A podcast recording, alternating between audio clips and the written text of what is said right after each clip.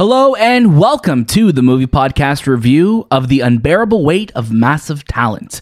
My name is Daniel. I'm one of your hosts today, and joining alongside me are my massively talented co hosts, Shahbaz Hello, hello. and Anthony. Hello. How are you both doing today? I am doing well. It's all you again. Know what, you know what? I'm, I'll be honest. I'm doing pretty well as well. Well as well. Okay, I'll I'll join you guys doing well as well as well. As always, you can catch a brand new episode of the movie podcast every single Monday and watch out throughout the week for our review episodes and all the latest movies and series. Make sure you follow us at the movie podcast on Instagram, Twitter, TikTok, and Letterboxd. And don't forget to leave us a review on Apple Podcasts, Spotify, join our Discord, and write into the show at hello at themoviepodcast.ca. Check out our show notes for all of those links and more. We're playing a little bit of time traveling with this episode today, so there's probably a lot of new episodes and reviews, though I hope there are, uh, that you could check out on the movie podcast feed right now. Um, I also want to give a special shout out to all the work Anthony is doing on YouTube. Anthony, could you talk a little bit more about that? Yeah, I put videos on YouTube now. Thank you so much, Anthony. Uh, Shay, what else is going on with us? We just launched some cool new, uh, cool new threads, as the kids are calling we, it. We launched some cool new digs. Um, Oh. You know, we're, uh, we, we've been rocking them. We've been showing them off. People have been like, "Hey, what is that you're wearing?" And I'm like, "Oh, it's it's the movie podcast merch." And they're like, "Wow, is that designed by Burberry?" And I'm like, "You're absolutely right. It is." But we're, we're launching at a fraction of the cost. We are launching at a fraction of the cost. And if you want to save even more, if you want to use promo code MOVIE at checkout uh, when you're checking out on our bonfire site, you will get 10% off. So you will be able to save some money while also contributing to our show and helping us keep the lights and the mics on here at the movie podcast. But today is all about the unbearable weight of massive talent. This film stars Nicolas Cage as Nick Cage, Pedro Pascal, Sharon Horgan, Ike Barinholtz, Alis- uh, sorry, Alessandra Mastronardi. That's from Oh, Anthony, uh, Anthony. I need I need you to jump in here for me for this one. Yeah, that sounds yeah. Okay, Sounds- sounds we'll, good. We'll take our we'll take your word for it. Kosher. Jacob Scipio, Lily Sheen with Neil Patrick Harris and Tiffany Haddish. Uh, this film is releasing in theaters April 22nd by Mongrel Media and Lionsgate in the United States. And I want to say thank you to our friends at Mongrel Media for inviting us to watch this film. Now, Shahbaz, I'm going to get you to start us off with the synopsis. Nicolas Cage stars as Nick Cage in the action comedy The Unbearable Weight of Massive Talent. Creatively unfulfilled and facing financial ruin, the fictionalized version of Cage must accept a million dollar offer to attend the birthday of a dangerous superfan. Things take a wildly unexpected turn when Cage is recruited by a CIA operative and forced to live up to his own legend, channeling his most iconic and beloved on screen characters in order to save himself and his loved ones. With a career built for this very moment, the seminal award winner acting actor must take on the role of a lifetime as Nick Cage. only a role that Nicolas Cage could play is himself. Uh, it was very intriguing. This film premiered at South by Southwest uh, earlier in March. Uh, Anthony, I'm going to get you to start us off with your first reactions. You know, growing up, I watched pretty much all of Nick Cage's movie or Nicolas Cage's movie movies. Um, and he he's always had a soft spot in my heart, or I've always had a soft spot in my heart for him. And whenever I see him on screen, just growing up and seeing where his career kind of went, it- I always like to see him act, and I always like to see him do his um, characters and and recently Pig and, and Mandy and and and so forth. So- Spider Verse as well too. Yeah, Spider Spider Verse. Yeah. and then even Kick Ass. yep. Always forget he's in Kick Ass. So yeah, I I was super excited to see him in his movie about himself, playing himself in like a action adventure, which was a weird take. And when I, I think when I saw this trailer a couple of months ago, I'm like, man, this looks pretty Nick Cage. This pretty. This is like they're gonna play on all the tropes of Nicolas Cage. Yeah. And truthfully, I thought the movie was okay. I wasn't like blown away with what I saw. There was a lot of jokes that went over my head or I just didn't find funny, but a lot of people in the audience did find funny. Um, but I did en- enjoy the chemistry between him and and and uh, uh, Pedro Pascal. Pedro Pascal, and I liked like the dynamics between the two. I thought the story kind of went there was like a lot of things happening with his character.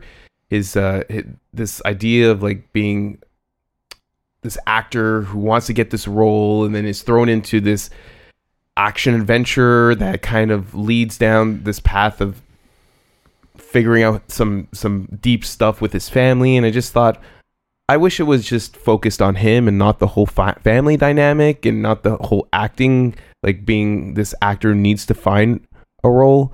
Um, I just wish it was just I'm Nicolas Cage. I'm here to kind of be this guy for you for the next how many days in in um, in Spain and go on this weird adventure. So I don't know. I I didn't find the story that engaging for myself. Okay, Shay, how about yourself?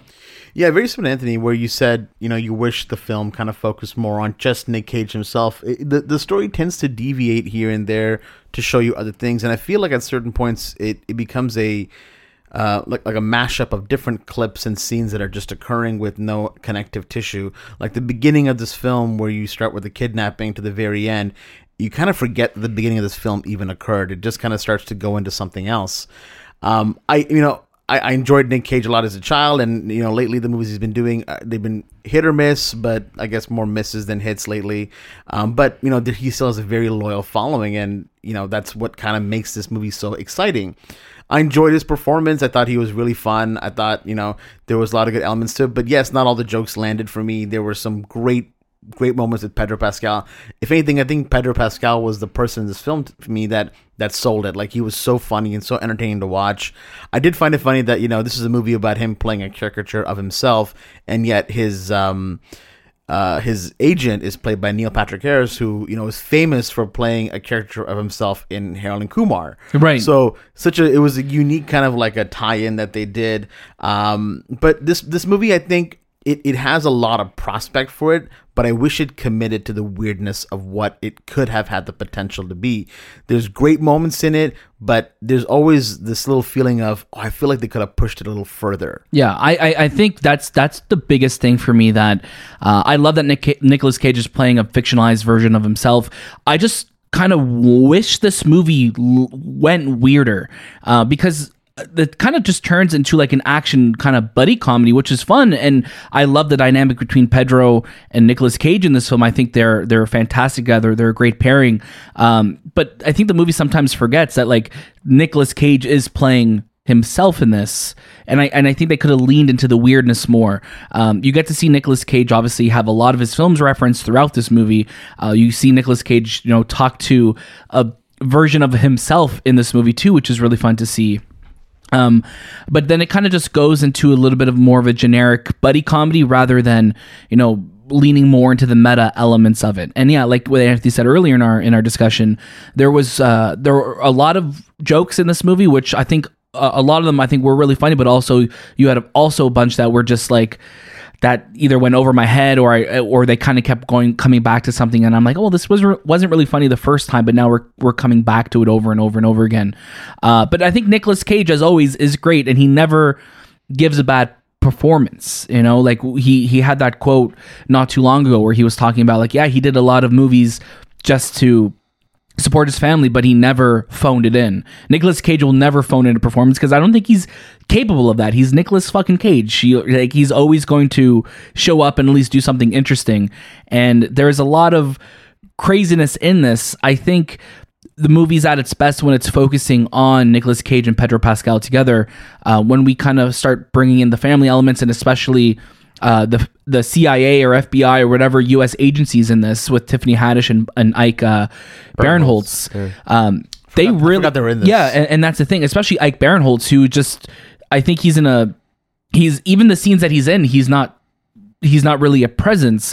So I, I, I think that it felt a little shoehorned in that element of it. I think there was a, an opportunity to get really weird with this movie, and you know, you know who like and really lean into like okay, who's really in control? What's really going on here? And there's really some there's some really cool aspects in this movie, but as a whole, like, yeah, you start to be like, okay, this is just wasting time. And I think with a movie that clocks in under two hours, this movie, I think, still could have lost about 10 Yeah. 15 minutes easily could have been an hour and a half. I, I think mm-hmm. I think one of the things that kind of also took me out of the film sometimes, and this is something that happens in movies that are you know about actors playing themselves or caricature themselves.